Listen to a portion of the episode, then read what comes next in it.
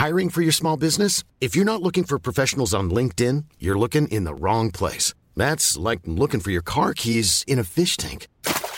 LinkedIn helps you hire professionals you can't find anywhere else, even those who aren't actively searching for a new job but might be open to the perfect role. In a given month, over 70% of LinkedIn users don't even visit other leading job sites. So start looking in the right place. With LinkedIn, you can hire professionals like a professional. Post your free job on linkedin.com slash people today.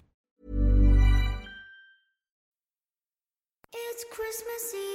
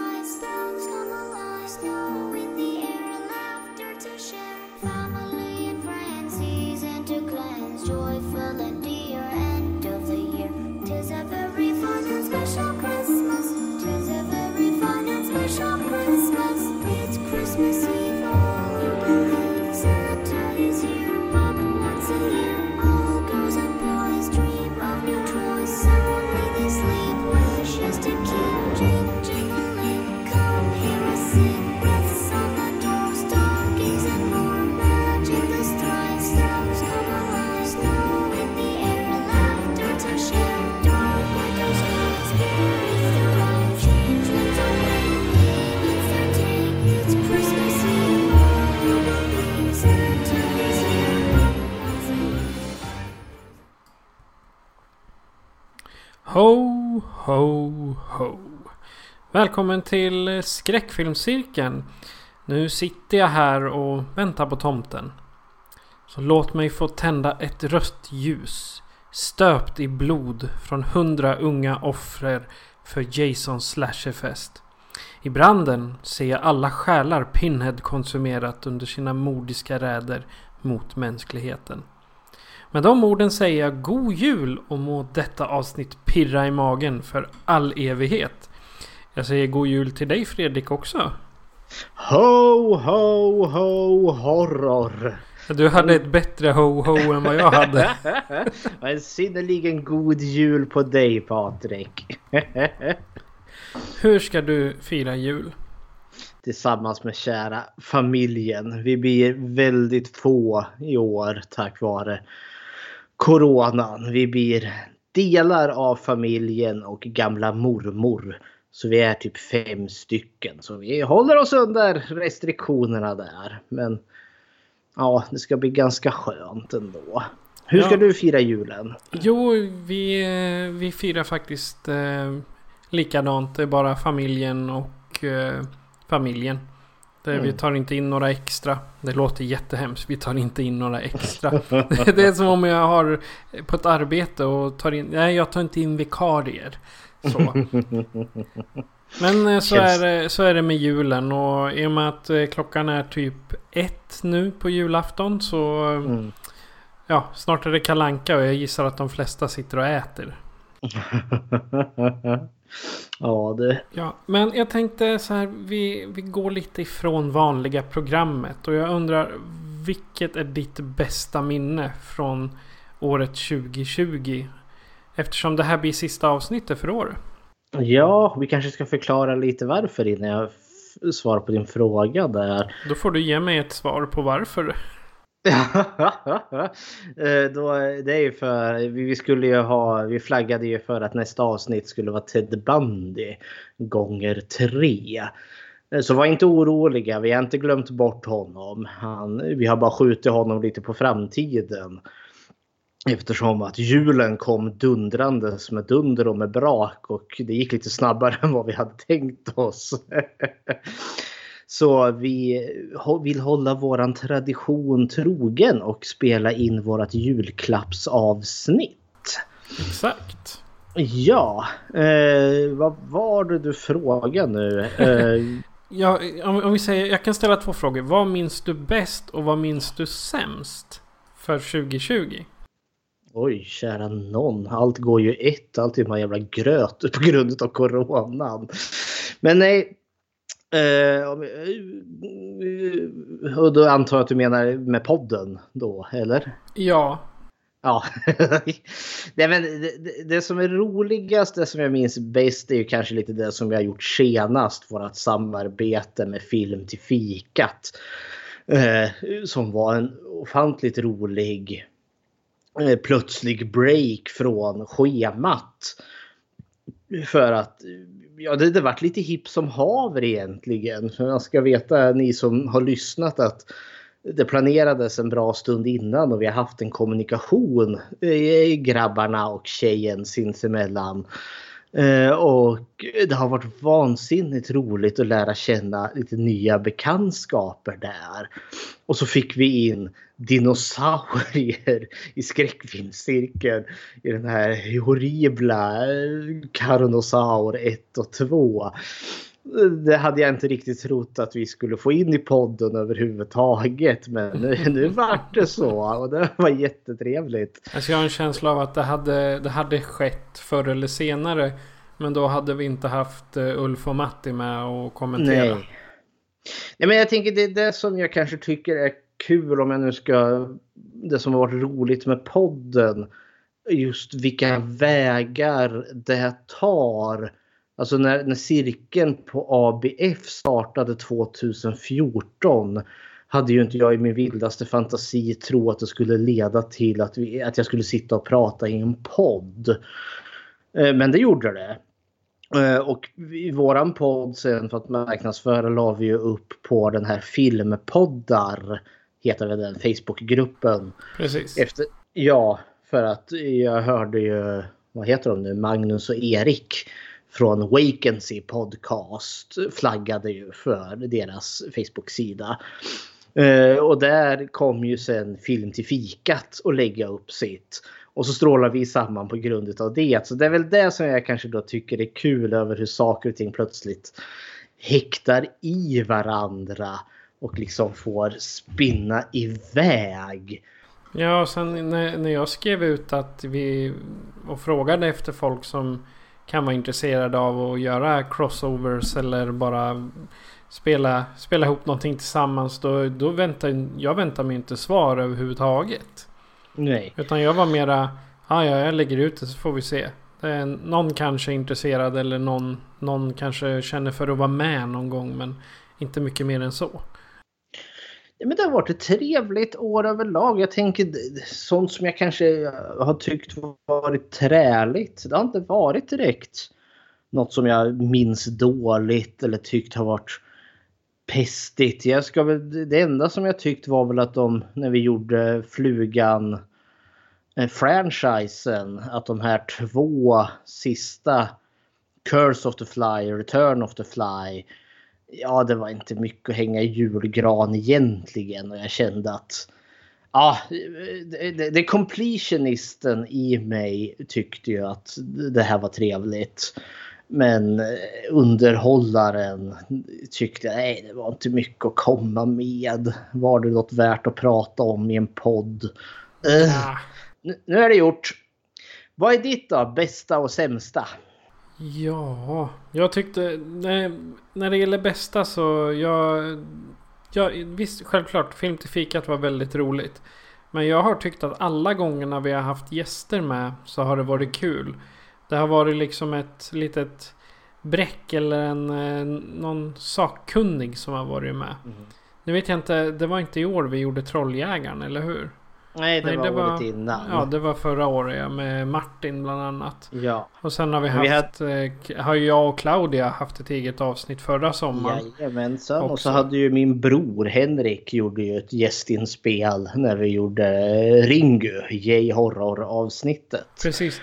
Det, det, är himla trevligt alltså för då, jag menar jag, jag kunde ingenting om eh, J-horror eller så. Alltså jag, jag vet vad det är men jag hade inte min, de kunskaperna. Och det var ganska int intressant att höra någon mm. annans point of view. Och inte bara att vi sitter här och gaggar om något som vi har lyckats läsa oss till. Liksom. Mm. Sämsta då? Sämsta det är nog eh, det faktum att min dator snart inte orkar med det här oh. längre. Så om någon kan eh, pytsa upp en 15 000 åt mig så kan jag köpa en ny mm. dator. Ja. Ska väl höra till sig lite bakom scenen här. Vi har ju försökt hitta nya vägar att spela in. Vi kör ju genom Skype och ibland är inte tekniken med oss. Och vi har försökt Nej. genom Discord. Nej, Som- det går inget bra. Nej, det, det går bra från mitt håll men din dator bara ger upp. Ja, nej. Men det är, å andra sidan den är snart åtta år gammal så vad, vad kan man vänta Precis. sig liksom. Mhm. Men eh, det, ja, nej, det, det, det är kul. Och sen eh, de gångerna som har varit absolut roligast måste jag lägga till här. Det är när vi har spelat in öga mot öga.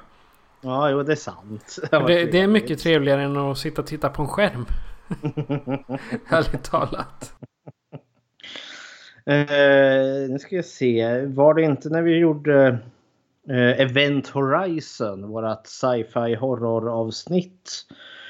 Det var väl då tekniken strulade och så fruktansvärt. När vi spelade in den har jag för mig. Ja, jag vet inte hur mycket jag fick klippa i det.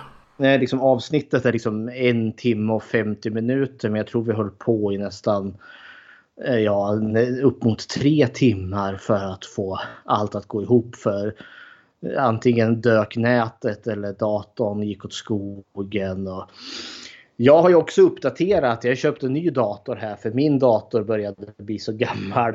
Och nu kommer jag inte ihåg vilket avsnitt det var. Om det var eh, kultfilmsavsnittet eller Cruel Jaws eller något sånt där. Då min gamla dator, alltså fläkten, surrade så in i bängen på den. Ja, jag hörde den till och med. Ja, du frågade liksom, eh, har du något som låter? Liksom, nej, kan du stänga av det? Nej, det är datorn, det är min jävla laptop som surrar. Det lät som du hade diskmaskinen på i bakgrunden. Ja, Liksom. jag har ingen diskmaskin. Nej. Men så kan det, kan det ibland ha låtit när jag inte har stängt av di- diskmaskinen innan jag spelar in. Då det... Låter det i bakgrunden då. Ja, kära någon. Ja, ja. Men det är positivt och negativt från året som har gått i alla fall. Det är ju det. Ja. Och nu då så är vi tillbaka med en eh, klassisk eh, julavsnitt som vi har kallat för julklappsbyte. Jajamän. Och det här blir tredje gången. Det är fantastiskt Mhm. roligt. Jag vet den första gången det var en Patreon special till och med. Ja, Som ingen, som alla än fick lyssna på. Men eh, de vart offentliga. Ja, precis. Ja. Men eh, det går till som så att vi har eh, gett varandra varsin film som vi Mhm. inte vet om vilken det var. Och i år då så har det ju... Har, vi har inte träffats knappt sen ja, september någon gång. Nej, och då och- cirkeln fick stänga ner. Precis, och innan så har det ju varit att vi har bytt filmer fysiskt med varandra. Mhm. Så i år så är det faktiskt ett eh, stream julklappsutbyte. Jajamän. Och då är det inte en digital julklapp. Exakt, och då, då är det inte streamingkonton vi ger varandra utan det är filmer ifrån streaming. Vi vet att vi har båda Amazon Prime eh, streamingtjänsten. Och det är en riktig guldgruva eller en eh, djupdykning i den lägsta biten utav botten. Bottom of the barrel. Eh, men det finns mycket att hämta där. Ja. Okej, jag tänkte spela upp trailern till min gåva till dig. ja, tack så mycket.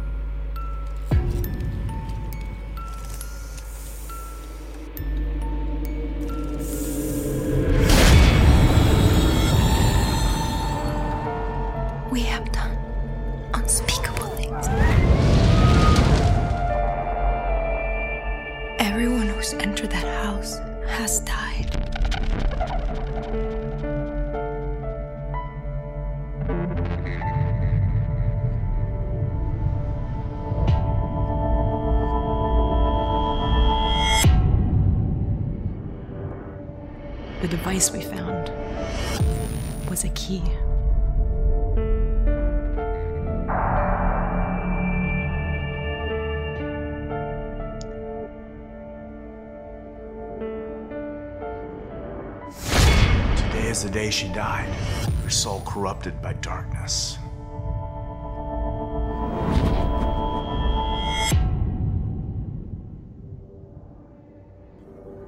must make 13 sacrifices.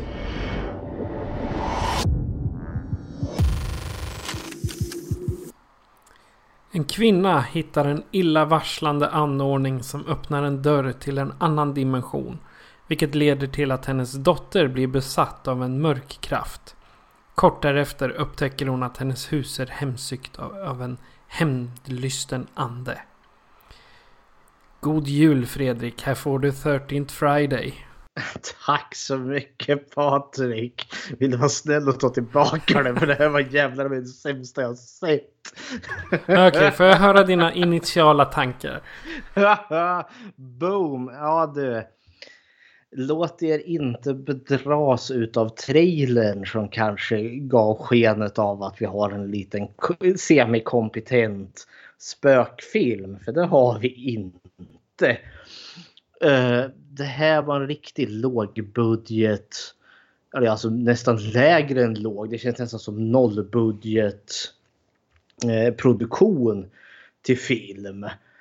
Och wow vilken osammanhängande tramsig, klichéartad, dåligt skådespelande, urusla specialeffekter. Handling som inte hänger ihop för fem öre. Så det går knappt ens att kalla det här en film. Den har liksom inte ens treaktstrukturen med början, mitt och slut. Utan ett popperi av osammanhängande trams. Det är mina initiala tankar kring den här filmen. Okej, jag är hyfsat böjd åt att hålla med dig. Nej, jag, sko jag skojar bara. Jag håller med dig så mycket det bara går. Ehm, det här är en, en film som... Jag, jag skulle jämföra den med en sån här... Ett avsnitt av en så usel serie. Eller serien kanske är bra men avsnittet är så himla tråkigt att man snabbspolar igenom den. Vet man trycker på nästa kapitel, nästa kapitel. Det hoppar väl ungefär fem, fem minuter åt gången. Vad man, ska, vad man kan tro. Och alltså det är ungefär vad den här filmen känns som. Och jag älskade den verkligen inte. Det är 92 minuter av mitt liv som jag aldrig får tillbaka. Och saken är den att jag lyckades få min flickvän att titta på den här också. Och det var nästan så jag fick en bitchlap efter liksom. Vad har du gjort med mitt liv? Typ så. Det- Det, det var liksom... Det, det var re- responsen jag fick på den här filmen. Vi ska väl prata om vad är då the 13th Friday? Den 13 fredagen. Alltså titeln i sig gör ju att man, gör åtminstone jag höjde ett ögonbryn. Liksom tänkte, har det här något att göra med fredagen den 13 filmerna? Nej, inte alls. Men det känns ju som att den spinner på det liksom bara med liksom namnet. För jag tänkte när jag har försökt googlat och IMDB är den här, då är det alltid fredagen den 13 som dyker upp först. Och det här är en sån här, på, på IMDB så har den 2,8 av 10 i betyg. Den är regisserad av en karl som heter Justin Price. Eh, antagligen inte förknippad med Vincent Price, men jag hoppas inte det. För då har, då har liksom, eh, vad heter det, Vincent Price skådespelargeni sjunkit med, med, med släkten där. Eller så är det en pseudonym. Ja men vet. Nej men alltså han, den är både skriven och eh, för eh, regisserad av Justin Price. Och han har i dagsläget regisserat typ 19 filmer. Och några tv-filmer. Och Majoriteten ligger på typ så här 2,8. The Mummy Rebirth. eh, The Dawn Seeker. Den hade 4,2 faktiskt. Ja, vadå? Två röster eller? Ja. Alien Region of Man hade 2,2. Eh, The Forsaken 2,0. The Cloth eh, 2,4. Daddy's Home eh, 5,1. Ja, det är alltid något. Det är över hälften. Nej men alltså det här kändes verkligen som... Alltså filmen är gjord 2017. bildmässigt var det liksom, det var väldigt så klar, krisp bild. Så det är onekligen liksom inspelat med någon sån här HD digital kamera. Men det är lite där det känns som att det skulle lika gärna kunna vara inspelat med Eh, min mobilkamera fast bevisligen har de haft en steadicam för det är inte så här found footage skakigt. Eh, så till synes så känns det liksom som att rent tekniskt hur de har filmar verkar han ju ha lite koll. Men sen är det ju det att ljuset är alldeles för ljust. Alltså det känns amatörmässigt bara man ser det. Bara liksom när jag såg första alltså bilden, eh, först, när vi fick se liksom första eh, scenen så kändes det ah nej, oh, det här känns inte ljussatt som en film i regel brukar ljussättas. Och sen gick det utför så det stod härliga till. Alltså ljussättningen var det minsta av den här filmens problem. Eh, alltså plott plotten. Eller plotterna. Om det finns någon plott ens en gång. Eh, den, alltså, vi, vi, det börjar med en eh, speakerröst som pratar om att oh, det finns ondska i världen och den är, den är så ond. Oj vad ond den är. Och det, det förstör människors liv. Och så finns det en plats, en plats specifik. Så väldigt vansinnigt ond att man byggde en kyrka på tomten Eh, till huset då. För att hålla det onda i schack. Och så får vi se eh, en ung tjej eh, klädd i eh, vad som såg ut som var liksom så här, ja men typ 1800-talskläder. alla Amerika. Eh, så jag förstår liksom att ja, nu är vi i the olden times. Hon är fastkedjad i källaren. Medan hennes tokiga mor också klädd i lite olden time kläder håller på liksom häller något lättantändligt över henne. Eh, för att bränna henne då för att hon är en häxa eller något sånt där. Eh, där, ja, mm, jag vet man måste ju sätta tonen någonstans och det här är den onda platsen. Men just hon tjejen där då, 1800-tals eh, tjejen där har ju modern tandställning i truten. Och det var där jag kände, mm, nej. Men det, det, gav mig ett litet hopp också liksom att, ah, är det så här så dåligt så det kommer bli bra? Typ The Room eller Troll 2 eller Don't Go Into The Wood Alone. Alltså sådana. Så alltså, alltså att det blir en skrattfest på grund av sin inkompetens. Att man gör sådana här jätteblundrar. Men nej, det är bara träd. Alltså hela don't, vägen. Don't Go Into The Woods Alone är, äh, även om det är ett mästerverk annars, men det är mm. Oscars material om man jämför med The 13th Friday. Egentligen. Alltså grejen med, vi kommer att komma till Don't Go Into The Woods Alone i framtiden. Den ligger där och lurar Helt klart. här i podden. Men alltså den filmen, för den kan jag faktiskt genuint rekommendera. För att den är så inkompetent att det blir en riktig jäkla skrattfest att se den. Där har vi en film som är så dålig att den blir bra. Ja, alltså den är genuint rolig den kan jag tänka mig se om. Den här är också inkompetent. Men på alla dåliga sätt. För den här är, eller den är dötråkig rätt och slätt. Det känns inte som de har försökt överhuvudtaget. Det är mer som ett filmprojekt där man, ja, som man, där man har experimenterat. Ja men alltså det känns, eh, alltså det, det, de kan ju till viss del de lyckas skapa liksom ganska spökliga specialeffekter ibland. När det inte är uppenbart jättedålig CGI. Men med, med lite smink och lite sådana saker. Och det känns som att det, det, är så uppenbart inspirerat utav andra större, mer framgångsrika skräckfilmer. Som säger Conjuring-filmerna.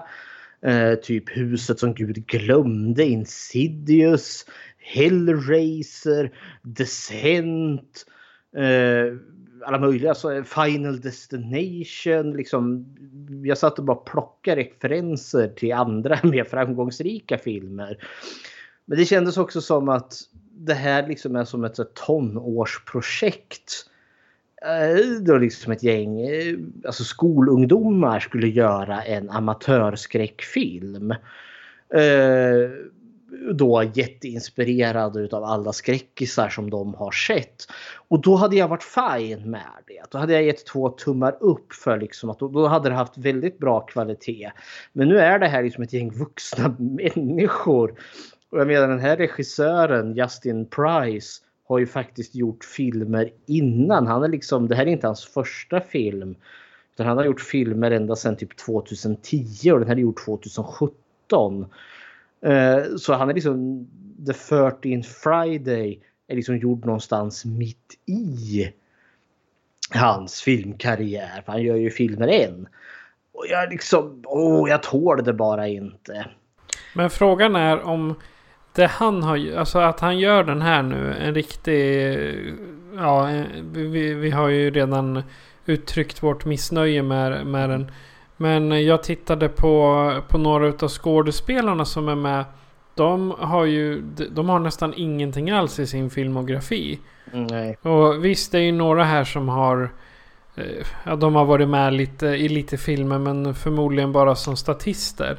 Mm. Och det är ju frågan om han då har eh, gjort den här filmen för att låta ett gäng amatörer prova på hur det är att vara med i på, på marknaden eller, eller hur det är att spela in en film. För det känns mer som ett välgörenhetsprojekt än en film som ska vara bra. Även om några av de som är med liksom har små skåd... små... Vad ska man, säga, små roller i andra. Och Lisa May som spelar Allison hon har ju producerat en film själv också. Mhm. Så att helt uselt är... Helt okunniga är de väl inte. Men jag tror att det, det, jag tror att det är det han har gjort. Han har liksom tagit in mindre, mindre kända och försöker göra någonting med det. Och sen uppenbarligen då så vill han få ut det någonstans. Och då valde han Amazon Prime. Eller Amazon Prime köpte upp för de behöver bara fylla ut eh, så att de har liksom nya produktioner. Men alltså grejen. Den här, alltså vi har ju svenska motsvarigheter eh, till så här lågbudgetfilmregissörer. Det är ju typ Mats Helge eh, som gjorde den här The Ninja Mission bland annat. Eller vad heter han nu? Daniel Lemmisari som gjorde den här eh, i vädur, vädurens tecken och liknande. Alltså där det är liksom låg, låg, låg budget men det finns entusiaster. Alltså filmentusiast och har fått med sig ett gäng vänner och eh, ja, personer som antagligen har tyckt att ja, men det är kul att vara med i en film. Vissa har skådespelare eh, drömmar, andra har inte det. Eh, och så knåpar de ihop något. Jag känner liksom att det här är de som liksom finns på bakgatorna i Hollywood där man gör de här små, små jätteindependent produktionerna. Men inte på det sättet som säg Troma gör sina liksom fristående filmer utan alltså jag jag vet liksom inte Mm. om den är gjord för att Justin Price ska liksom vara relevant, att han vill leverera filmer, att han... Jag har så svårt att se att han tjänar pengar på det här. Alltså mer än att liksom jag tänker att man kanske kan trashtalka den här filmen på, på Youtube när man recenserar skiten ur den. Men alltså för i grund och botten alltså den är så osammanhängande. Alltså plotten är ju att det här huset där den här flickan vart bränd i början. Hennes osaliga ande är ju tydligen kvar där. Eh, och sen liksom direkt efter att hon brann upp. Eh, så var det liksom bara jump cut in i modern tid. Där karaktärerna då som vi ska, som ska vara person, eh, personerna som vi ska lära känna tydligen har en fest utanför det här huset. Men Det är också så här, det är så stolpigt. Alla står som pinnar i en, i en skit. Och, liksom, och så känns det verkligen som att de har övat, övat, övat för att komma ihåg sina repliker. Så de levereras inte naturligt. Och det är en uppsjö av karaktärer. Jag var tvungen att liksom skriva upp lite karaktärer liksom för att se vad liksom, så jag kunde hålla isär dem. Uh, och jag tänkte, jag läser upp här och ser om du kommer ihåg vilka de är. För jag, jag gav dem också vilka var deras karaktärsdrag. Eh, så att man kunde särskilja dem. Då hade vi den första, han hette Kevin. Han var en tjockis med skägg. Ja, jag skulle säga typ outsidern eller han som... Den, här som bara hänger med i gänget. Liksom som bara, bara finns där. Men det jag tycker alla är typ, jag, jag tolkar väl lite åt det här hållet också, men jag tycker alla karaktärer är sådär. Sen fanns det en brud som heter Nathalie. Hon, hon tycker om killen som är i en relation med en brud som heter Stephanie. Sen fanns det lesbisk tjej 1. Som jag senare insåg hette Possy. Hon var besatt av häxan. Sen fanns det lesbisk tjej 2. Henne hittade jag inget namn på, men hon, hon var cool och hade läder. Och så dog hon Exakt. fem minuter in i filmen när, hennes, när häxan mördade henne genom hennes eh, smartphone-skärm. Ja, det kommer ut, kommer ut en hand och bara... Äh. Mhm. Sen hade vi en snubbe som heter Josh. Det visade sig att han var snuskkillen. Eh, sen hade vi en snubbe i blå t-shirt. Jag kom aldrig på vad han hette. Är det inte Kenny där då? Nej, Kenny hade någon sån där, han var ju tjockisen med skägg och han Ah, hade eh, någon flanellskjorta på sig. Tills, men sen vart han polis. Och hade värsta stridsutrustningen på sig tills och med att han ramlade ner från ett hustak och dog. eh, sen hade vi Erin. Eh, tjej i prickig klänning. Eh, sen hade vi en tjej vars namn jag aldrig lyckats lista ut. Men hon hade en ljusblå klänning. Sen hade vi Allison. Hon tolkade jag var lite som att hon skulle bli huvudkaraktären. Ja, hon eh, såg jag som the final girl från första början. Ja, tills och med att hon inte längre var det. För hon bara försvann ut ur handlingen. Ja. Eh, Och så kom hon tillbaka in i handlingen. Och så försvann hon igen. Hon kanske var då, dålig i magen och tvungen att springa på dass. Och så hade vi halvvägs in i filmen så kom det tje- journalisttjejen med mörkt hår. Som vart den nya final girl. Rynn, är det hon? Det kommer jag inte ihåg. Nej, okej. Ja.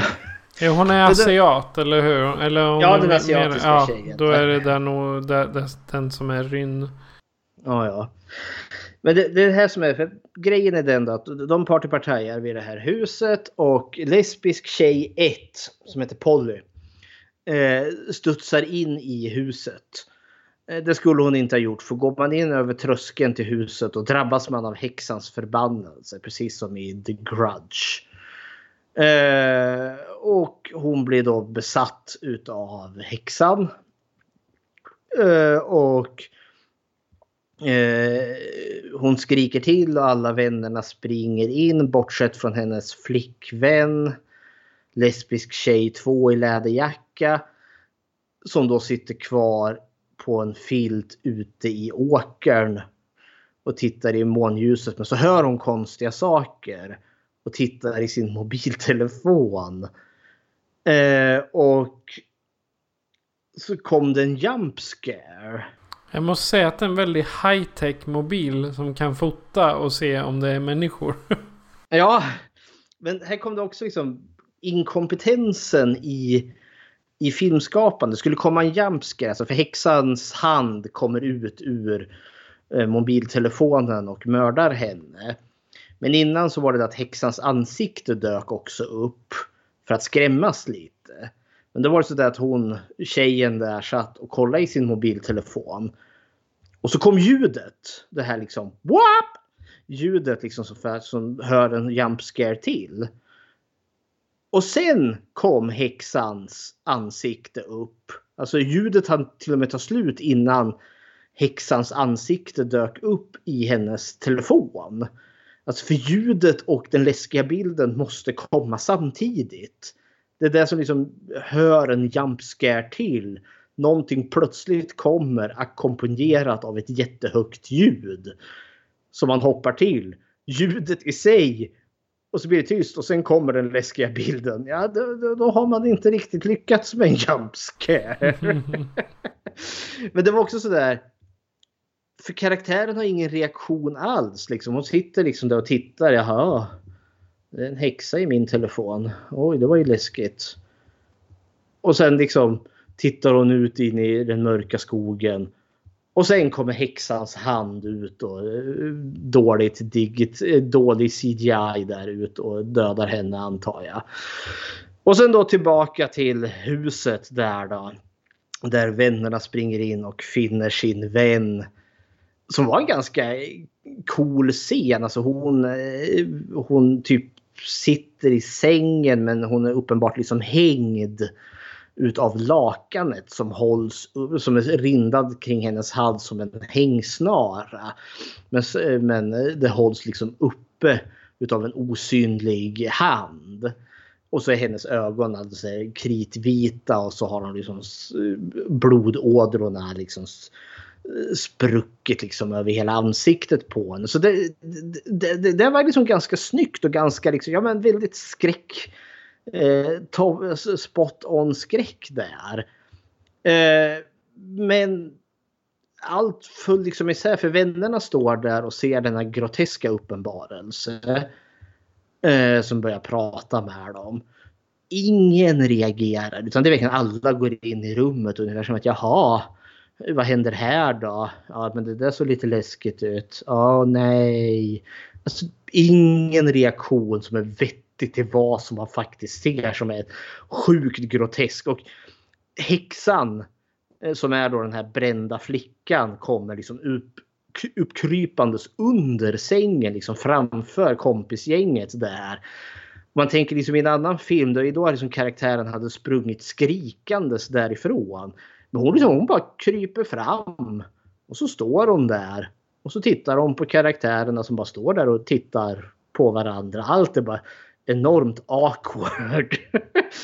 och sen uttalas det en förbannelse eh, att de, de måste offra 13 personer eh, i, i, i, eh, varje fredag, varje måndag.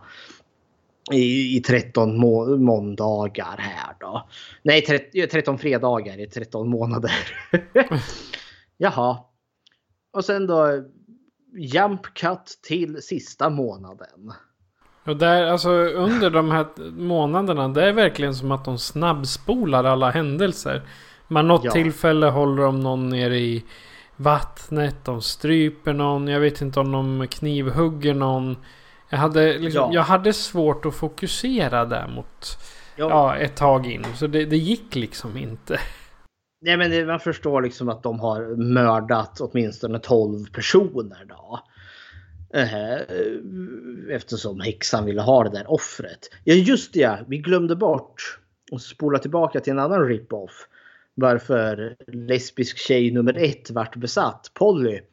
Hon hittade ju en box eller ett klot. Väldigt likt, eh, eh, vad heter den nu då i Hellraiser? The Lament Configuration. Ja, precis. Ja en box där fanns ett klot då. Så sitter hon och pillar på den lite förföriskt där och den klickar och har sig. Och så öppnar den sig. Oj! Och då blir hon ju besatt och mördad utav häxan där. Så hepp. Eh, som sagt, eh, jättekort liksom klipp, klipp, klipp. Vi förstår att det har varit skett en del mord. Eh, vi är tre, nästan 13 månader in i, i framtiden eller har hoppat 13 månader in i tiden. Och det börjar närma sig det sista offret. Uh, och vi får liksom börja följa den här karaktären Allison. En rödhårig tjej. Som har då åkt runt och pratat med anhöriga till de som har dött. som de har mördat då det här för att liksom stävja häxans förbannelse. Sen plötsligt bara cut till en tjej som springer omkring i en grotta jagad av monster som ser ut ungefär som monstren i The Descent. Eh, på svenska instängd där då. Fast mycket, mycket sämre. Det ser fan ut som att de har typ eh, klistrat eh, plastpåsar på dem för de spricker nämligen. Som man kan se rakt in på. Och så, och så kommer det eh, galningar i, i hoodies, alltså, eller i, i, i satanistsvarta rockar och de har liksom smälta dödskalleansikten där så att ja, det är demoner eller något sånt där. Men nej, det är det inte. Det är maskbeklädda galningar för det är nämligen de här ja, personerna som har dragit på sig de här maskerna och så mördar de folk där nere tydligen. Men tydligen så har de typ övernaturlig styrka för att han lyfter henne med, med en hand på halsen och som vrider nacken av henne. Och, och sen bara jump cut tillbaka till Allison som är ute och tralleriar och tralleravar och pratar med folk. Uh, jump cut till nästa person. Uh, en kille och en tjej där då, som sitter och pratar med någon knarklangare som och hans liksom stora bord med, med, med knark på. Jättemycket knark och han viftar med sin pistol och så pratar han om förbannelsen där. Alla hans vänner dog där. För på den trettonde fredagen, det var då Satan föll till jorden. För det står nämligen så i något bibeltext. Jag var tvungen att skriva ner det. Nu ska vi se. Det var så mycket som Jesaja 14, vers 12 till 14. Där då eh, som då de bibeltext om då just eh, eh, änglakriget i, i, i himlen som nämns där då i förbifarten. Då, då Satan faller till, till jorden eller morgonstjärnan som han kallas då i, i Bibeln. Jaha, så det är ingen häxas förbannelse utan det här är platsen som Satan föll ner till. Och det vet knarklangaren för han har tydligen offrat. Han har, han har gjort samma sak. Han har gått in i huset och så har han fått offrat där då. I, I den scenen när, när de sitter och pratar. Mhm. ti- Såg du maskinen bakom dem då? Den här rostfria saken. Nej. Det stod Jag- någon, jag- någonting bla bla bla fyra. Men ovanför fyran så var allt vad text heter övertejpad med silvertejp. Jaha. Och olika färger på silvertejp dessutom. Det finns ju Jaha. svart också. Så de hade liksom gjort sitt bästa för att ta bort varumärket. Jag, jag var mest på förbryllad vad det där gigantiska tombolahjulet som stod i bakgrunden var. Hur känner du inte igen det? Ja, jag ville ju att de skulle gå fram och snurra på den och se om de vann ett pris eller något. Det var ju Umbrella Corporation. Jaha. God damn. Ja, men alltså de har Eh. tryckt in så mycket referenser i den här filmen att den, eh, det inte ens är bra. Ja, men, och det är också så osäkert för nu visar det sig att det här är platsen där Satan föll till. Eh, och sen kör de hårt på att har du väl klivit in i huset då, då, då kan du inte häva förbannelsen. Men du måste offra de här 13 personerna för då häver du förbannelsen. För det har ju han gjort. Men du kan inte häva förbannelsen. Men han har hävt förbannelsen men det går inte. Och man liksom bara åh gode gud. Vi, vi, vi, ma, åh, manuset var uruselt. Och sen hopp tillbaka liksom till Allison som har hamnat i, i grottan. För, för gruppen har tydligen valt att vilja offra henne. Haha! För det måste de göra. De måste offra någon av sin egen där den 13 måndagen, sista fredagen där. Men så blir hon räddad av en av sina egna där då, som tyckte att det här var dåligt. Och så sätter hon sig på, eh, på en restaurang. Och då tyckte han Josh Eh, som var sexkillen där då. Att liksom, nej men det här är bara strunt. Nu skiter jag i det här. Screw you guys. Nu går jag härifrån. Så eh, det här är bara trams. De har bara mördat 12 personer. Och nu tycker han att nej men vad fan. Det här är ju oseriöst. Nu går jag hem. det är så så här, mm, jag, jag köper inte det här. Och liksom nästa scen så står han och dreglar över någon tjej. Han ska verkligen vara the smooth man för han är bilmekaniker och hon är där för att hämta sin bil. Och han liksom bara åh du är så snygg. Och, Ja, du har mitt telefonnummer på baksidan här ifall du behöver hjälp. ja. Och kemin är liksom, den är urusel för han är liksom inte han är inte den här liksom, eh, han klarar inte av att vara den här liksom sliskiga douchebagen. Och hon ska spela liksom lagom intresserad, liksom den här liksom bimbon som låter sig förföras. Men det klarar hon inte heller av. För det är verkligen så här, äh, åh vad du är rolig. Jag kanske ringer dig sen. Oj, jag tycker om sex. Det är liksom, mm, nej! Åh! och, och, och sen kommer spöket, häxan där då och dödar honom. Drar in han i mörkret och så förstår man att han är försvunnen. För nu har de brutit med, med häxans ritual där. Så nu kommer de alla dö. Och sen tillbaka till dinern där då, där Allison sitter med hon som hjälpte henne ut och så sitter de och fikar. Och, och, och så kommer häxan där då helt plötsligt och går bakom henne eller går bakom Allison och kollar på hon som förrådde eller bröt eh, ritualen där. Och Allison som eh, förstår att någonting är knas där ska liksom eh, agera liksom, vad heter det, eh, orolig. För man förstår att hon, förrädaren där, ser, hon kan se häxan men det kan inte Allison. Men det är verkligen så här. Hur mår du? Vad är det som händer? Vad är det som händer?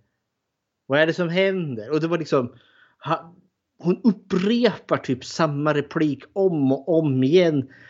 Med liksom noll inlevelse. Jag förstår liksom att hon försöker få det att låta som att hon är orolig. Men det låter verkligen som någon som försöker skådespela hur man tror en människa låter när människan är orolig. Och det resulterar i att hon, eh, kvinnan där då, hon, hon som backar ut ur, ur restaurangen och gör en final destination där då, där hon backar ut i, i trafiken och blir påkörd av en bil. Och greenscreenen var bedrövlig för när hon klev ut i, i, vad var det, i trafiken. Då, då fanns inte hennes fötter kvar för de försvann. Greenscreenen där. Och sen kom, ja. Och hej och hå. Och sen fortsatte det där liksom. Ja, Satan föll. Häxans förbannelse. Kenny har blivit polis. Men eh, körde den här, de körde en rip-off från den här filmen Lights Out. Eh, du vet när, ja, när, när, när, när ljuset är släckt.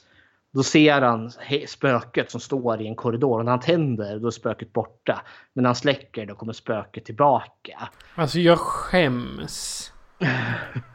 Det är, jag skäms å filmälskarnas vägnar på den här skiten som de har stoppat in. Och det här, alltså. Te, det här är, han kanske är någon lärling till Bruno Mattei. ja, Det är ju en film i samma klass som hans. Det ja, är ju det. Och samtidigt liksom försöker de ju. För det, det, det fanns potential som det här spöket som dyker upp i skuggorna. Spöket av häxan där när han tänder och släcker. För när hon liksom introduceras där. För det, det var en ganska kuslig effekt. Liksom en kvinna som sitter på huk. Längre ner i en korridor och liksom klöser sina händer fram och tillbaka längs golvet. Och det såg bara jättekonstigt ut. Jag tänkte ja men det där, det där ser lite obehagligt ut faktiskt. Jag skulle nog bli riktigt rädd om jag såg det där i verkliga livet. Men karaktären Kenny, han reagerar ju inte. Han går ju bara ut där. Jaha, där sitter en kvinna på huk och klöser på backen. Eh, men jag ser henne lite dåligt för det är mörkt. Nu tänder jag här. Nej men oj, hon försvann. Nu släcker jag, men nu är hon ju tillbaka. Och hon försvann. Nu, och nu är hon tillbaka igen. Alltså det finns ingen reaktion. Alltså bygg upp lite skräck där då. För det är verkligen liksom så här. Ja, nu tänder jag. Oh, nu är hon där igen. Nu släcker jag. Nu är hon borta. Och sen, och sen säger hon bu och då blir han rädd och springer upp på taket och så ramlar han ner och dör. Och sen är vi tillbaka till Allison. Och just hon journalisttjejen dyker upp halvvägs in i filmen. Och går in och pratar med en man på någon jävla fabrik.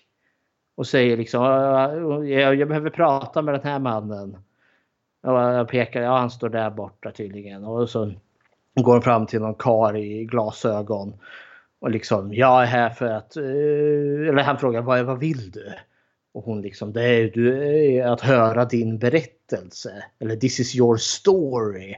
För hon är journalist, ja. Och så börjar han prata om Satan som föll och Jesaja där, eh, 14 bibelverserna där och, eh, och huset. Och den här karaktären har vi aldrig mött förr. Vi har inte hört hans berättelse förr men det känns som att filmen tydligen tyckte att det här var skitviktigt. Det resulterar i att vi följer den här karn som går ut till någon kyrkogård för att hitta häxans grav. Varpå han då blir neddragen i, i backen i en jättedålig CGI-effekt. Och så var hans karaktär ute. Och så eh, parallellt får vi följa Allison och den här journalisten. Och alla ska tillbaka in i häxans hus. Uh, just det, vi har Stephanie. Vi har glömt bort Stephanie för hon, hon, hon plumsar ju runt i sin pool. Och hennes farfar har tydligen blivit konstig. Men vi får aldrig se farfar, men vi får däremot se hennes lillebror som står och är konstig. För han står och tittar på henne i en dålig jump scare igen. Där hon plumsar runt i sin pool. Och så kommer det här plötsliga jump scare ljudet. Oh! Och sen panorerar bilden över till brorsan som står där vid poolkanten.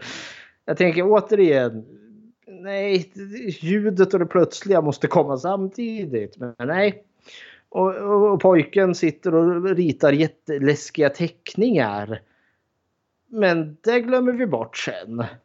För sen är Stephanie tillbaka i huset och så ramlar hon ner för trappen. Och så kommer det en kvinna krypandes med långt svart hår ner för ansiktet. Ungefär som eh, The Ring. Kommer du ihåg den filmen? och, och sen är hon borta ur handlingen. Sen är Allison tillbaka och springer i huset. Och sen två, de här som träffade knarklangaren. För knarklangaren han har skjutit sig själv. Och de här två som eh, pratar med honom. De springer runt i det här huset för att häva häxans förbannelse. Och så ser de en läskig eh, spökkvinna i, i spegeln som tar eh, ackompanjerad av en ung tjej. Och så tar spökkvinnan tjejen i i, i handen och så går de ut genom en dörr. Och så försvinner den plotten totalt och karaktärerna lika så. Och så har vi Allison som springer omkring i huset. Och så ser hon någonting i, någon, i ett rum och så backar hon ut. Och då kommer en slow motion scen där något långhårigt varelse dyker upp bakom henne.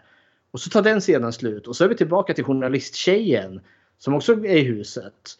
Och så går hon in i ett rum Eh, och så hittar hon den här boxen, eller eh, bollen, Hellraiser-bollen. och så sätter hon sig på sängen. Och så kommer en spikerröst som säger att ondska det är ondskefullt. Och så blir the end. och så kommer eftertexten. Där, som, som du förklarade här på slutet, det var där jag syftade på snabbspolning. Eller att du ja. hoppar över varannan eh, scen. Liksom det, på något sätt så måste de ju liksom ha fått problem att Nej den här scenen är inte tillräckligt bra. Snipp! Sen bara oj då, nu har vi inte någon scen där. Klipp! Och, oj då. Det här, här vart skit, ingen vill se det. Okej, hej då.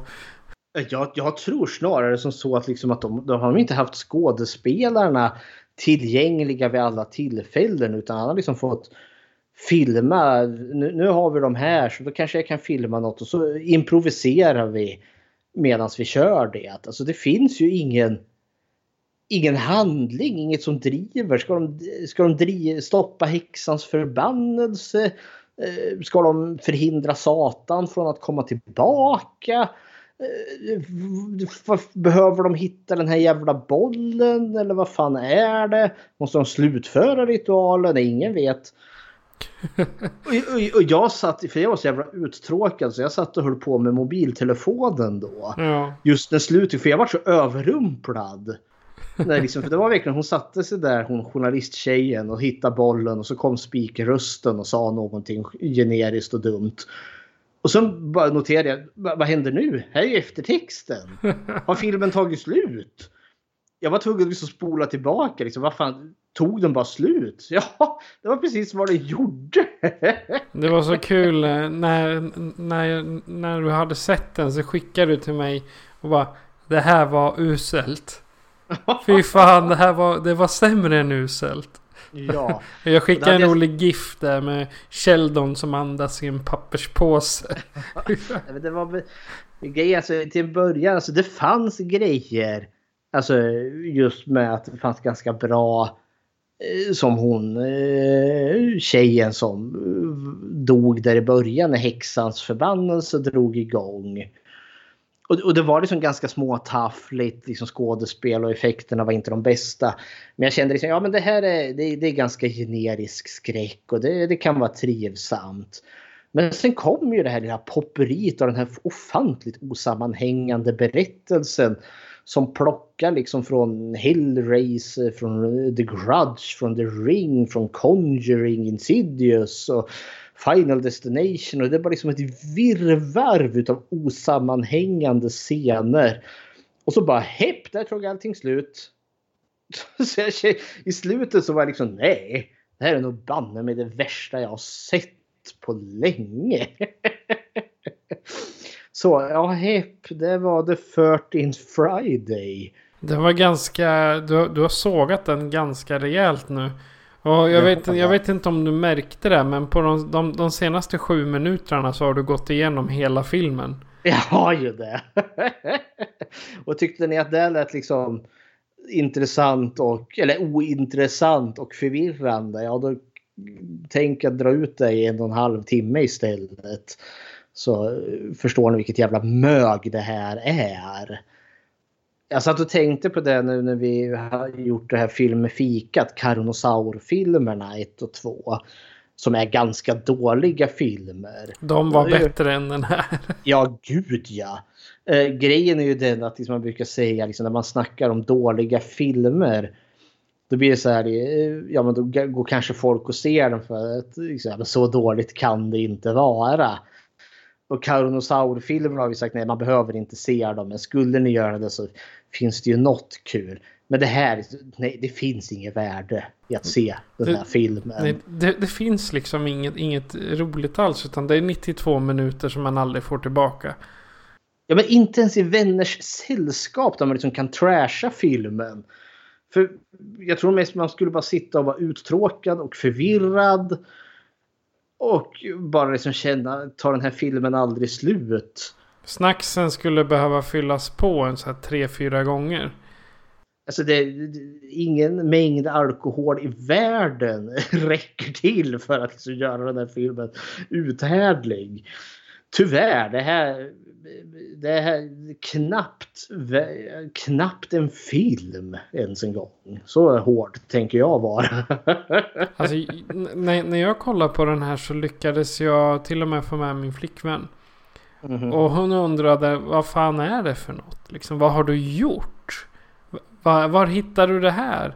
Vi hade Mhm. kunnat gjort något betydligt roligare de här 92 minuterna.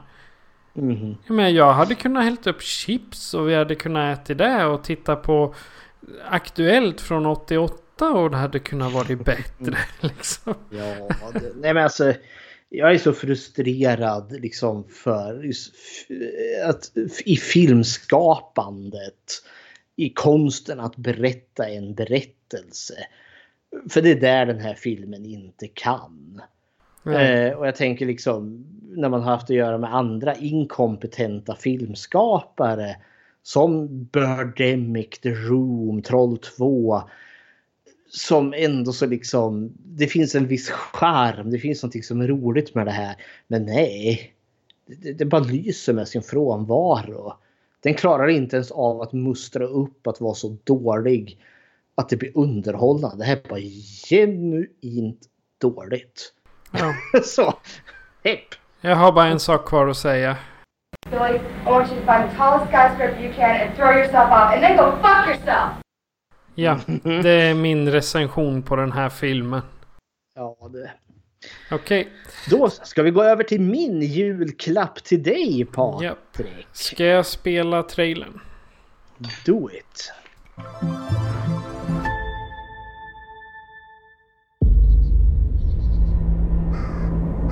As I laid on the mattress, I, I dozed off. I immediately started feeling like I was dreaming. I had a dream that my son, my eight year old son, was standing beside my bed. I remember in the dream asking him why he was there, who brought him there, and how to get there. And I guess I had enough consciousness to know he shouldn't be there. So I immediately woke up, and when I did, there was this figure standing beside the bed. Had long arms, skinny like fingers, skinny arms, wings above its shoulders, and its face. I could see dark, large circles where where its eyes would be.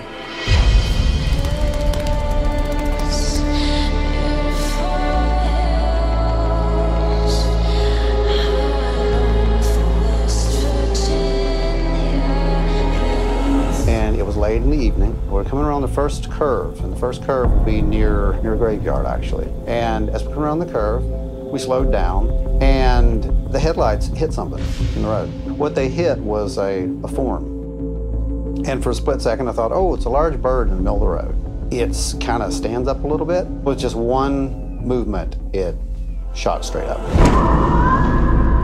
When it got to that part of the house and went up over the house, you actually could hear it. I stood up, turned around to the back window of the bedroom, and you could see the shadow of whatever this was flying over the field to the back of the house.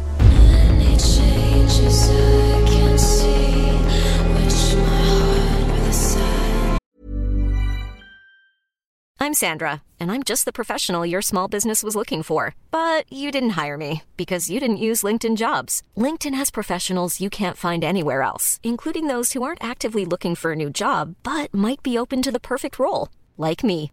In a given month, over 70% of LinkedIn users don't visit other leading job sites. So if you're not looking on LinkedIn, you'll miss out on great candidates like Sandra. Start hiring professionals like a professional. Post your free job on linkedin.com/people today. Burrow's furniture is built for the way you live.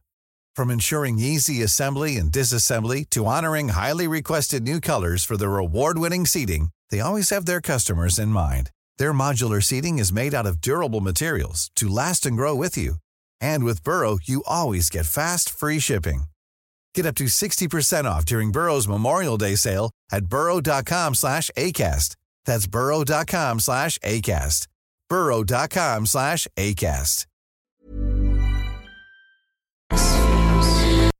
Learn the terrifying true story about 13 months that changed history. In November of 1966, a car full of kids encounter a creature unlike anything they ever seen before. In the weeks and months that follow, the monster, now known as the Mothman, was sighted again and again in the country roads and, and around the state of West Virginia. Det var plotten till min julklapp till dig Patrik, som då är dokumentären The Mothman of Point Pleasant. Vad tyckte du? Initiala tankar kring Mothman? The Mothman är en eh, väldigt, eh, spän en, väldigt spännande myt. Jag hade hört om den förut i eh, lite creepypastas och några loreböcker som jag läst för evigheter sedan. Men att just se vilken... Eh, vad ska man säga? Vilken, eh, vilket intryck han gjorde bara under det året. Det var typ eh, slutet på 66 till slutet på 67 som man såg honom väldigt ofta där i runt Point Pleasant. Alltså vilket eh, intryck han gjorde på det här området. För jag tyckte han, han satte liksom... Ja, jag är eh, en stor farlig fågel eller är jag det? Eller vad är jag? Ja, det finns så mycket mytbildning kring den här och sen eh, samtidigt att den har blivit en stads lilla maskot i stort sett. Och eh, just den här dokumentären var... Den var väldigt lik en mockumentary, alltså en fake dokumentär. Men den var så pass bra uppbyggd att även om det hade varit fake, vilket det inte är, utan det här är någonting som de har gått igenom. Så jag var liksom hooked. Från första, från att musiken hade stoppat och de började prata om historiken och eh, hur folk hade sett eh, det här monstret eller vad det nu kan ha varit. Vad som hände runt om. Och just, eh, ja, jag var fast. Och även här lyckades jag faktiskt få med min kära flickvän och titta. Och jag tror att hon var mer fast än vad, vad jag var när det gäller. Gäller det Mothman, pro, inte Prophecies, men eh, om just eh, Mothman överhuvudtaget. Så att eh, när jag tänkte på Mothman från första början så tänkte jag lite på typ eh, Storsjöodjuret. Eller någon sån här lite som folk har sett ofta vid något, något särskilt tillfälle. Och just Mothman vart ju i samband med att de la ner där eh, det gamla en, kraftverket där och sen att de hade förvarat en massa dynamit runt om där. Att eh, jag har haft lite i huvudet att allt det där eh, fuckade med deras hjärnor. Alltså lite gaser eller någonting så att de eh, hallucinerade. Men ändå så har en hel stad cashat in på det här monstret och gjort det till en... Ja, till, någonting de, eh, de rent av tjänar pengar på och få turister igenom. Så att just den här eh, dokumentären, den, den var spot on. Det, det var, för, för jag såg, först såg jag The 13th Friday. Och direkt efter kollade jag på Mothman och det var ju skönt där för annars hade inte jag kunnat sova. Liksom, jag hade legat och gråtit över den usla 13th Friday. Men nu hade jag Mm. Mothman och den var liksom Den återställde balansen i mig. Jag gjorde samma sak och det var en ren skär fröjd att gå till The Mothman of Point Pleasant. Det här är vår första dokumentär som vi pratar om i podden. Jag tänkte det skulle vara lite kul med, med sånt. Plus också att jag, du gav ju mig eh, The 13th Friday först. Jag kollade lite upp och såg, åh gode gud. Jag såg det här betyget på IMD. Jag valde liksom bottenskräpet i Ja. avfallstunnan och under där liksom det skrapet som blir kvar även fast man tvättar den. Det avtrycket från soptunnan efter att ha flyttat på soptunnan. det var 13 Friday. Nej men eh, så jag, jag aktivt letade någonting så jag tänker jag måste ha någon kvalitet. Annars dör jag väl. Och den här hade en så liksom 6, något i, i, av 10. Så det är över genomsnittet. Och jag var samtidigt lite orolig för den här för jag kollade upp han regissören Seth Breadlove. Vad han har gjort mer och han har gjort fler dokumentärer. Mycket om så här mytiska odjur som Bigfoot och The Jersey Devil och UFO hit och UFO dit. Så jag tänkte liksom mm, ska vi få någon ganska... För jag, man, man, jag, har, man har ju, jag har ju sett några sådana här Eh, typ History Channel mockumentärer som du eh, nämnde här då. Typ, jag har sett någon hemsk sak som skulle visa på att Oh men Megalodon, den här jättestora hajen, urtidshajen. Den simmar fortfarande i våra vatten. Och jag kommer ihåg att åh, det var inget bra. Så jag var lite orolig att det skulle vara samma sak här och att den bara skulle haft högt betyg på IMDB för att folk tycker om berättelser om myter och legender. Men dokumentären var faktiskt mer genuin. Eh, den kändes faktiskt väldigt äkta trots att den hade jättemycket liksom manipulativ musik och den hade liksom eh, ja vad heter det inte det var ju animerad, animeringar utav vad folk ja. hade berättat. Ja, och det tror jag var jätte... För det, det brukar kallas för reenactments. För jag såg framför mig innan liksom att folk, oh, jag berättade min berättelse när jag mötte Mothman här. Att man skulle se några dåliga skådespelare där och sen någon kar i någon uh, fågelkostym som skulle agera monstret. Men istället hade de animerat det på ett ganska distinkt stil.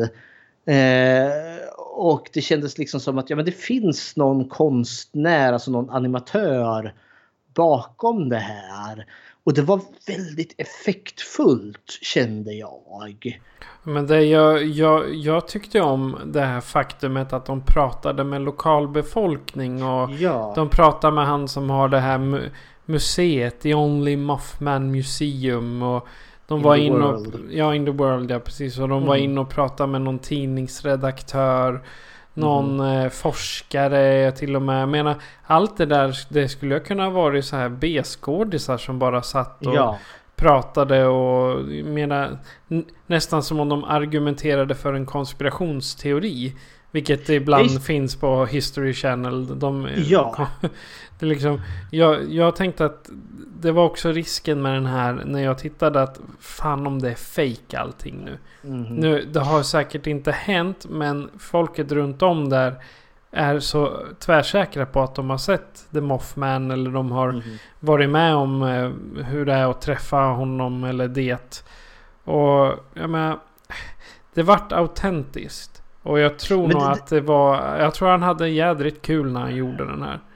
Jaha, ja men tror jag också för det, det, det, var just den här känslan av autenticitet.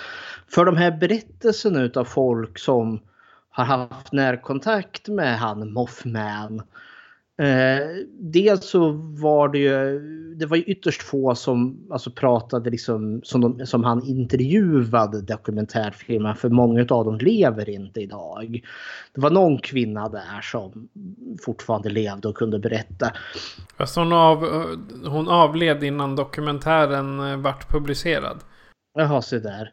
Nej men, eh, det, det, det var ljudupptagningar. Folk hade ju låtit sig intervjuas och spelats in på band. Så det var ju faktiskt deras autentiska röster som beskrev den här eh, övernaturliga händelsen som de hade varit med om. Och så hade de, la man ju på den här animationen. Och det, det, det, det gav den här känslan utav autenticitet, äkthet som inte en sån här fejkumentär som eh, History Channel eller Discovery Channel arslar ur sig ibland.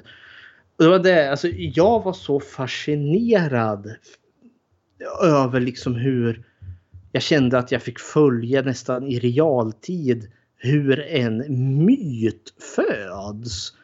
För jag, jag, jag tänkte också i banor som typ Loch Ness-odjuret, Storsjöodjuret, eh, Bigfoot eller liknande. Men det här var ju så specifikt knuten till en plats där alla börjar prata om den här malmannen. Eh, och hur det inte ens börjar som en mal. Det börjar ju som en, eh, en fågel. Det är en jättestor fågel. Och sen blir det någon mer mal. Och sen blir det en utomjording. Och sen blir det märkliga män i svart som kommer där och försöker mörklägga saker och ting. Så det var så spännande att se hur den här liksom berättelsen utvecklades hela tiden. För att sätta lite alltså vart vi befinner oss alltså i, i tiden. Alltså hela det här med Mothman tar ju fyr, jag tror det var från vad var det, november 1966 till december 1967 i den här staden Point Pleasant eh, Eh, som då ligger i eh, West Virginia, Ohio. Eh, som då Mothman-hysterin tar vid. Och det, blir, och det som är så fascinerande är just att det är så ett litet, ett pyttelitet samhälle med ett- på typ 5000 personer. Och typ alla känner alla där borta. Eh, men liksom staden lever eh, på det att den har vattenförbindelser. Det är två floder som möter varandra där. Eh, och att, eh, vad var det nu, The National Guard Armory har sina fabriker där. Eh, och Ja, och the US Navy and the Naval Reserve Center har liksom mycket av sina lager och fabriker där. Vilket gör då liksom att Point Pleasant, det, det är ju det är deras levebröd. Skulle de där liksom sluta existera då skulle ju Point Pleasant bli en eh, ökenstad, alltså spökstad.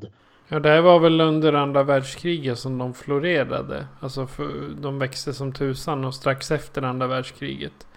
Ja, Nej, men och så tänker jag för det, det, är ju som, det var en så genuint också arbetarstad. Eh, alltså det fanns en väldigt liksom tydlig liksom arbetsklass här.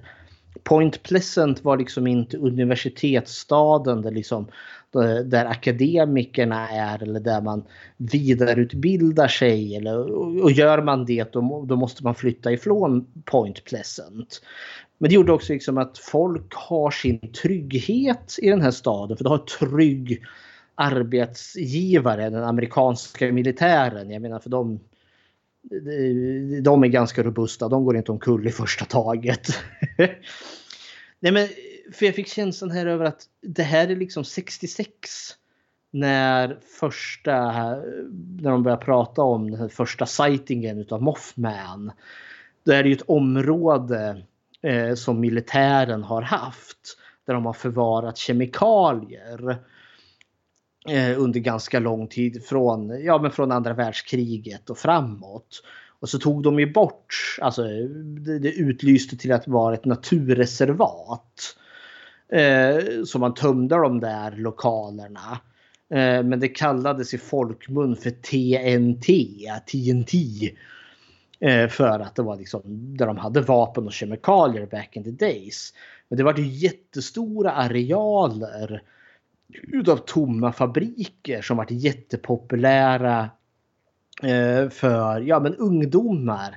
Att hänga, vänslas, kanske åka dit och ha lite sex eller grilla, dricka lite alkohol, bara liksom ha det. Och det fanns liksom jättelånga sträckor där så det var också en hel del liksom gubbar som var bara där ute och åkte och brände runt i sina bilar och sina motorcyklar. Och jag satt och tänkte här, alltså för den första som var alltså den genuina första Mothman eh, incidenten var ju ett ungt par, en kille och en tjej som hade varit ute där. Och sen eh, hade ju hon sett den här, de här röda ögonen som stirrade på dem. Och sen liksom ja, eh, försvann den in i skuggorna bland de mörka träden där. Bara för att sen dyka upp. De inser att när de är i bilen att de är förföljda av den. Och den har en gigantiskt vindspang och den dyker ner mot bilen flera, flera gånger. Och de liksom försöker racea ifrån den men den liksom ganska obekymrat klarar av att eh, hålla, eh, hålla liksom jämn takt med dem. Och så kommer de ju hem och berättar den här liksom berättelsen liksom för sina föräldrar där och helt skärrade och upprörda. Jag satt och tänkte här. Är det här en tonårsberättelse för att undslippa att bli skälld på utav mamma och pappa? Jag tänker de har varit ute där pojkvän, flickvän och vänslas eh, i, i, i skogen i det här TNT-området. Eh, och sen har bara tiden flygit, flygit iväg. Eh, de kanske har gjort saker som mamma och pappa har sagt det får du inte göra och så har de gjort det ändå. Och vet nu att eh, mamma och pappa står där med armarna i kors och kommer blinga ilsket på dem. Vad har ni gjort då? Har ni haft sex med varandra? Nej, eh, inte före äktenskapet. Usch och fy! Och liksom skulle börja skälla ut dem. Men istället kommer de dit jätterädda och jätteupprörda och skärrade och kommer med den här helt hisnande berättelsen om det här monstret som jagade dem. Och, och, och de är genuint uppskrämda vilket gör liksom att föräldrarna kanske kommer ur balans. Liksom, men nej, vad är det du säger? Oh, och så eh, finns inte det kvar det här hotet om att kanske få skäll utan mamma och pappa. Det här tar inte dokumentären upp alls utan det här var något som jag satt och funderade på när jag såg eh, dokumentären. alltså, och, och sen tänker jag liksom att då, då, de måste ju hålla vid den här liksom berättelsen och sen plockar folk upp det. Och så fanns det liksom berättelser i andra tidningar om ufon och allt vad det nu var. Och sen liksom tar myten vid. Och andra ser också den här fågeln. Och, och, och, så byggs liksom berättelsen på och på och på och på. Och i slutändan så är det den här malen eh, som är så märklig så. Eh, jag vet inte. Hade du några tankar liksom kring liksom hur alltså det här malmonstret kom till? låter det helt osannolikt att det, det jag säger om att eventuellt min teori om att det kanske var att tonåringar som försökte dölja att de hade varit ute och vänslas i skogen när de inte skulle ha gjort det. Nej, jag tror helt enkelt att det är en vanlig småstadsmyt som mm. precis som Slenderman har blivit nu. Det var ju inte på 60-talet men som det har blivit att det bara regnar in historier eller mm. som vi har i Sverige, Getmannen eller Skogsfrun. Det är mm. alltså, jag tror att han sällar sig till den här lårsamlingen av eh, monster, o, okända andar eller...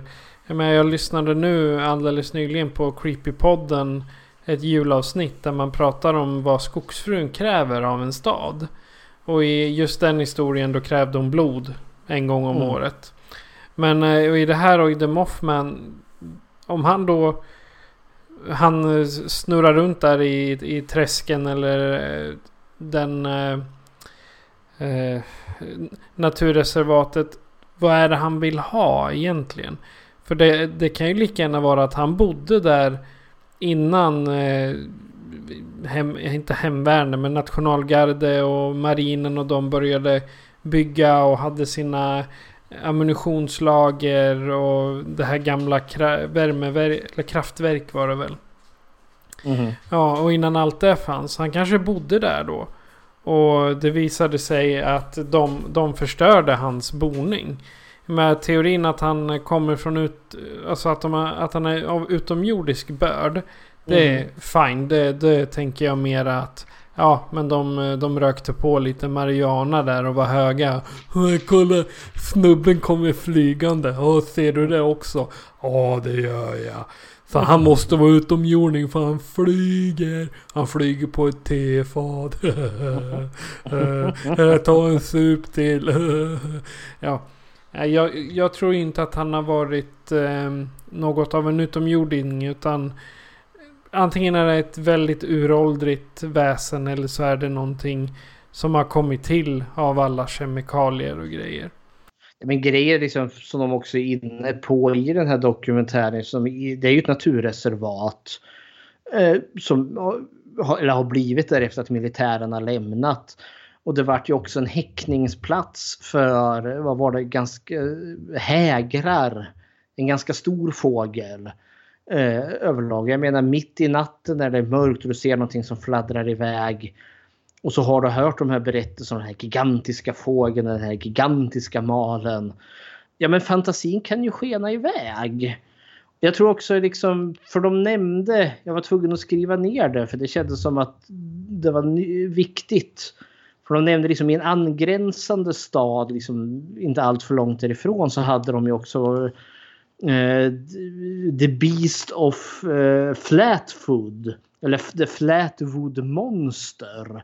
Hade ju liksom innan allt det här började med Mothman eh, var en angränsande stad som hade pratat om att eh, någon hade sett en utomjording där. Och så hade tidningen skrivit om det där och, och då var det liksom då kallat för The Beast, eller The Flatwood Monster. Så jag tänker liksom det finns den aspekten också att andra småstäder hade liksom man, man skapade sina monster, sina myter och legender för att man kanske hade tråkigt helt enkelt. Och det var ju ett sätt liksom att kanske göra sig relevant, liksom placera sig på kartan. Där fanns det Flatwood Monster, oh vad spännande. Och här började liksom The Mothman, utomjordingen som eh, bor i naturreservatet. För det, liksom, det, det, tar, alltså det bygger ju på. Alltså, de här människorna kommer ju med berättelser på berättelser. Han får ju till och med ett namn. Eh, Inrid Cold.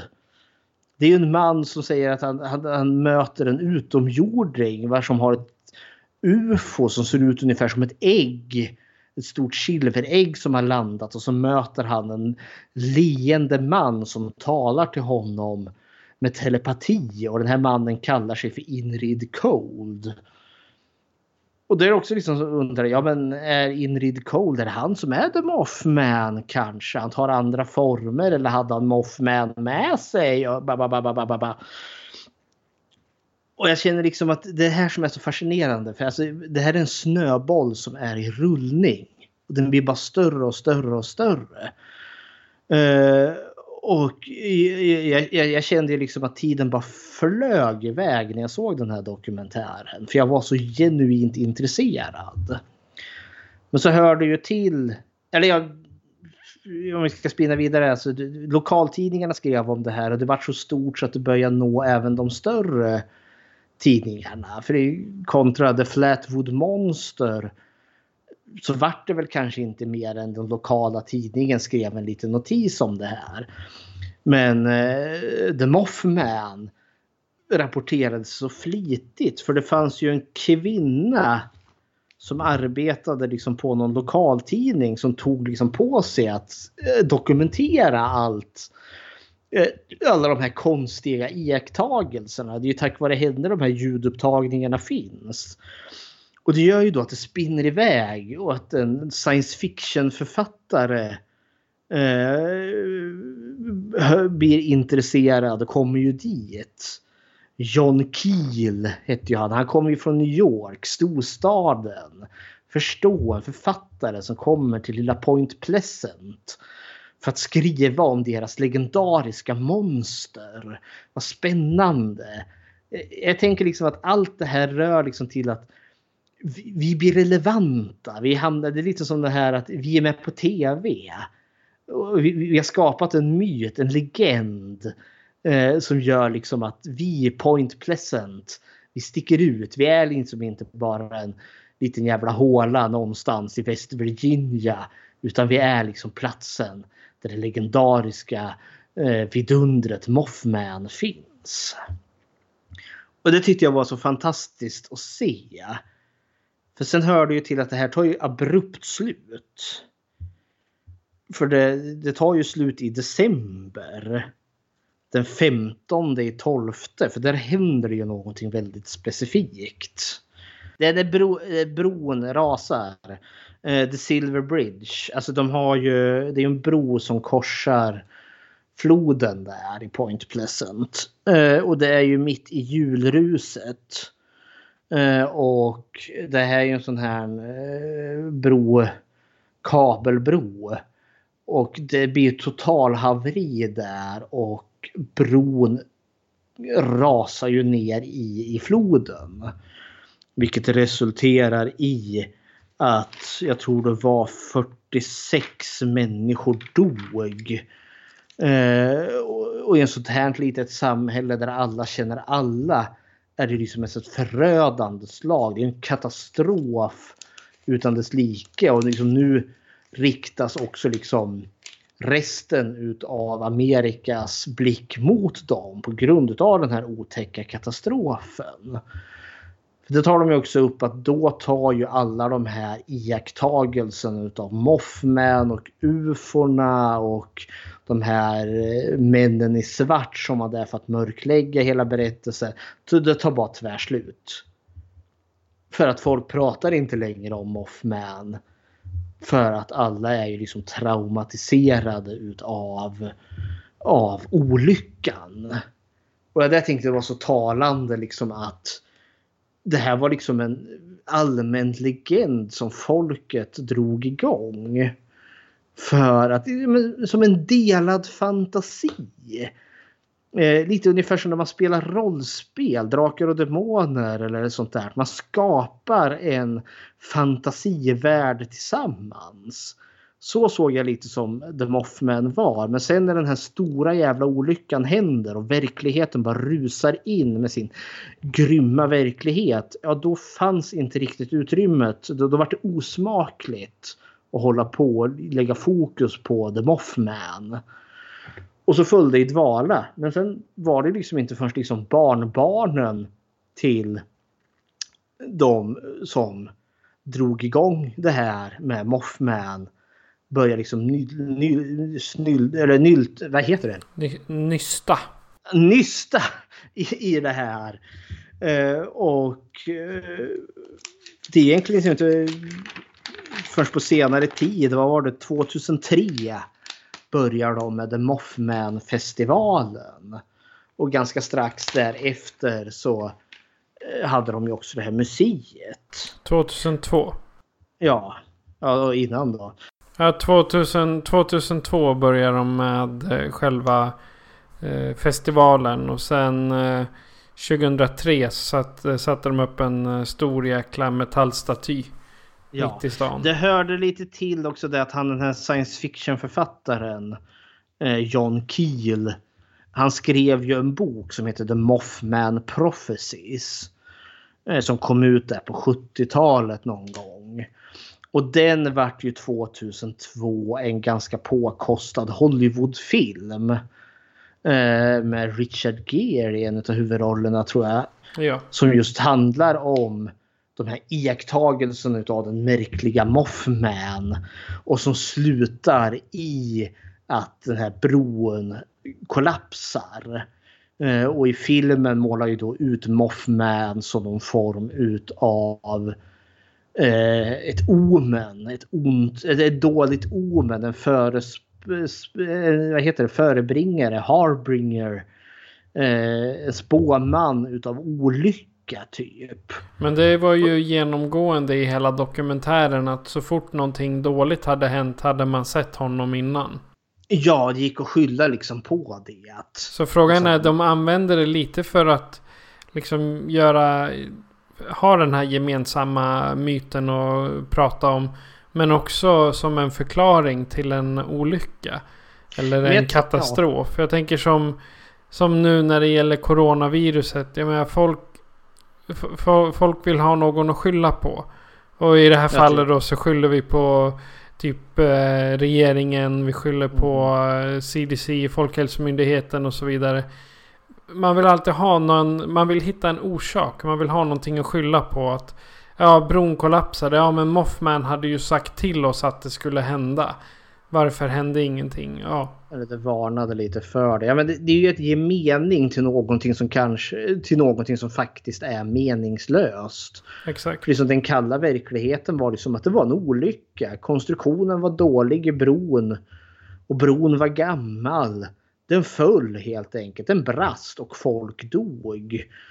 Eh, tragiskt och meningslöst. Men kan du lägga på den här liksom Mothman, den här övernaturliga varelsen som kanske var där som någon för, föreståndare eller för, spåman, omen inför vad som komma skulle. Ja men då kanske det finns någon mer mening med det. Att, precis som du nämnde det här med coronan att, liksom att ja, men den kanske är framställd i ett laboratorium. För det känns som att det är mer hanterbart än att det faktiskt är någonting från djurvärlden som har muterat och kommit över till oss människor. För det känns liksom så okontrollerbart. Är det däremot liksom någon ond regering någonstans som har kacklat ihop någonting i ett laboratorium. Ja, det känns mer hanterbart och då finns det en tydlig skurk.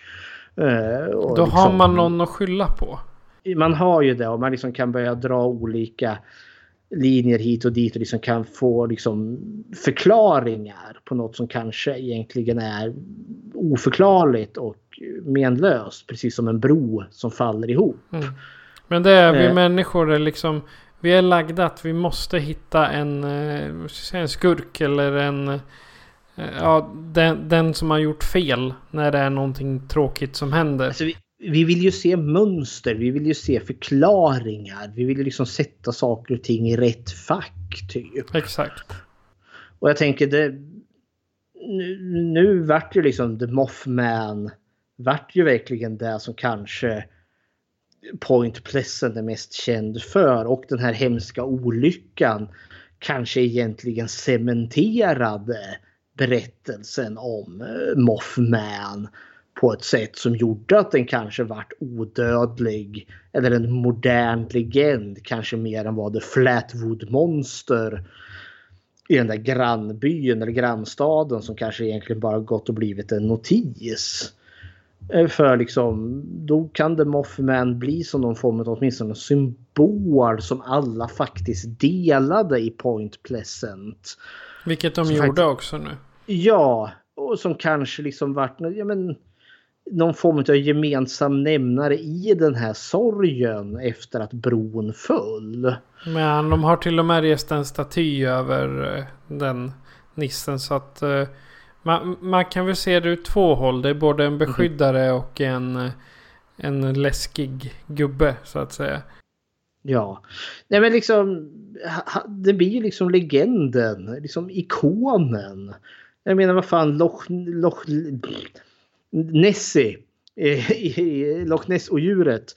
Alltså de, de- de har ju liksom självklart slagit liksom gjort en ikon utav odjuret. För liksom att den, den, den liksom gör ju dem internationella, det gör dem globala. Det finns liksom väldigt många liksom, myter, det är spännande och kul, det placerar dem på världskartan. Och man kan casha in på det. Och man kan casha in på det, men det är så det gör att göra sig relevant. Och det var det jag tycker den här dokumentären var helt fantastisk. Man liksom verkligen fick följa hur myten kom till. Så jag tyckte jättemycket om den här The Mothman of Point Pleasant. Ja, jag skulle ju säga att eh, jag, jag kände detsamma. Men eh, å andra sidan jag såg den direkt efter The 13th Friday. så att jag menar allt hade varit bättre. Så ja, oavsett vilket. Men eh, det var våra vackra presenter till varandra. Ja. Vackra och vackra. Jag, jag ber om ursäkt nu Ja. ifall jag har Nej, förstört men, eh, din jul. Kan, kan, det inte, kan det inte få bli en bra bild av vad 2020 är och in i framtiden? Det börjar med skit. The 13 Friday, det är, det är 2020 där liksom. Det är ett Åh, gud. ihopklipp av alla andra år snabbspolat. Ja men det är coronan och eh, Donald Trump och eh, världsläget, klimatet, allt. Bara skit i den här världen. Och så går vi in då så får 2021 får bli The Mothman of Point Pleasant. Något autentiskt, något som kanske ger hopp och mening inför framtiden efter att en ryslig katastrof har hänt. Något som kan bli meningsbyggande och fint. Amen är inte det en bra bild? Ja, det låter alldeles utmärkt. ja. Men eh, vi har ju delat eh, våra julklappar ifrån Amazon. Ja. Vad tycker du om Amazon Prime? För jag har liksom eh, nu när jag har suttit och bläddrat där och letat efter dåliga filmer så behövde jag inte leta så länge. Utan jag hittade nej. många sådana här ja, sämre än, den, än eh, den här filmen till och med The 13th Friday. Men jag har Alltså, jag- också hittat väldigt mycket eh, asiatisk och mellanösternfilm som är himla intressant. De har Alltså, mycket, mycket från Indien, mycket Bollywoodfilmer. Det har gjort mig intresserad. Och Iran har jag hittat mycket ifrån också. Mhm. Amazon Prime är för mig, alltså det är en av de billigare streamingtjänsterna. Jag tycker om den just för att jag får tillgång till de här lite mer uddare titlarna. Eh, och ibland också liksom de även ganska dåliga titlarna. För även om jag nu rantar ner stenhårt på The 13th Friday. Så det är en film jag inte skulle se på Netflix eller HBO eller Viaplay eller Kom Hem. För de skulle inte ta med den filmen överhuvudtaget. De skulle snarare skratta åt den och säga... Ja, nej, men de skulle inte ta med den för det är, liksom, det är för dåligt för de plattformarna. Medan Amazon tänker liksom inte säga att alltså, det är en dumpingplats för skräp. Men alltså det finns utrymme för den här typen utav film. För det finns mycket som är bra på Amazon. Högproducerat originalmaterial. Typ Goda Omen var ju något som Amazon gjorde. Bosch. Ja, och det är Bosch. Och det, det, det är genuint bra serier. Så personligen tycker jag väldigt mycket om Amazon just av den anledningen att jag hittade lite mer udda, det lite B eller ibland seriöst jävla B filmer. Och ja, men jag är väldigt förtjust i Amazon. Vad, vad tycker du själv om Amazon? Jag hade Amazon Prime eh, jag lärde mig om den i eh, en annan podd som jag inte lyssnar på längre för den vart så tråkig. Eh, då pratar de ständigt om att ja, jag såg den på Amazon Prime. Jag såg den på Amazon Prime. Det var på Amazon Prime. Och jag tänkte så här, men det var ju amerikanskt. Så då trodde jag liksom, ska jag börja skaffa en VPN för att kunna ta mig till USA och logga in på deras Amazon Nej, nej men då, då var det så här erbjudande en månad gratis på Amazon Prime. Och så började jag bläddra och bläddra och sen sa jag bara jag måste ha det här kvar. Jag menar 69 spänn i månaden det är ju det är överkomligt. Mm. Det, är, det är liksom man, man skippar en, eh, en lunch på en barnbox på typ McDonalds eller någonting och får en månads film istället. Mm. På, på gott och ont. Så. Men vad jag också har sett på Amazon är att jag gillar deras utbud av tv-serier. För när de väl har hela serien, då har de hela. Det är inte som på exempelvis Viaplay att de bara har säsong 1, 2 och sen inga fler. Eller att de mm. bara har säsong 5 och 6 och ingenting annat. Mm. Amazon har ju liksom på de flesta serierna ska jag säga har de liksom alla säsonger på en gång. Mm. Så att Amazon är något uh, vi, vi rekommenderar i alla fall. Att mm. skaffa. Om man gillar lite annorlunda.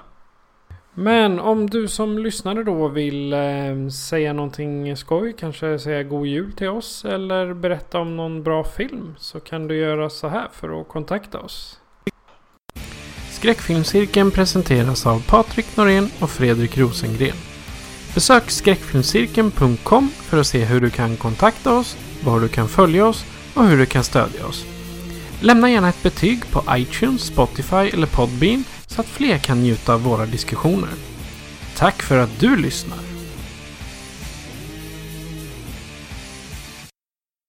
Och Fredrik, nu är det snart eh, dags att uh, avsluta detta julklappsavsnitt.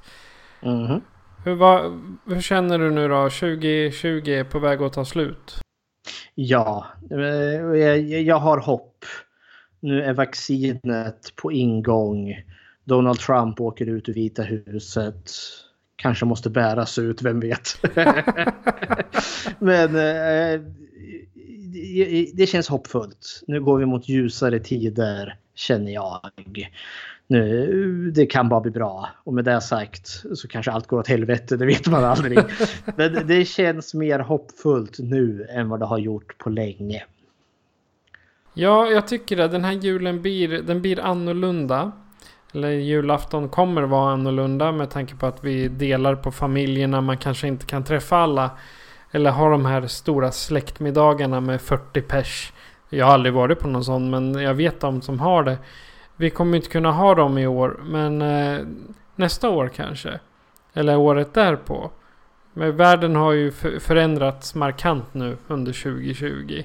Och eh, som, vi, som jag har spelat upp så många gånger eh, när med Vanessa där att hon, hon ska kasta sig från en skyskrapa och go fuck yourself. Ungefär så skulle jag ha sagt till eh, år 2020. I gud, somras. ja. liksom det, det var jag hade tänkt. Och sen, ja. Men eh, det är så det är. Det är så det är i livet. Och eh, 2020, bye bye. Nu firar vi jul och sen eh, tar vi nya tag 2021. Mhm. Ja, så jag säger god jul och gott nytt år till alla lyssnare. Ja, god jul och gott nytt. Vi ses igen i januari. Det gör vi. Adjö på er. Hej Jacken!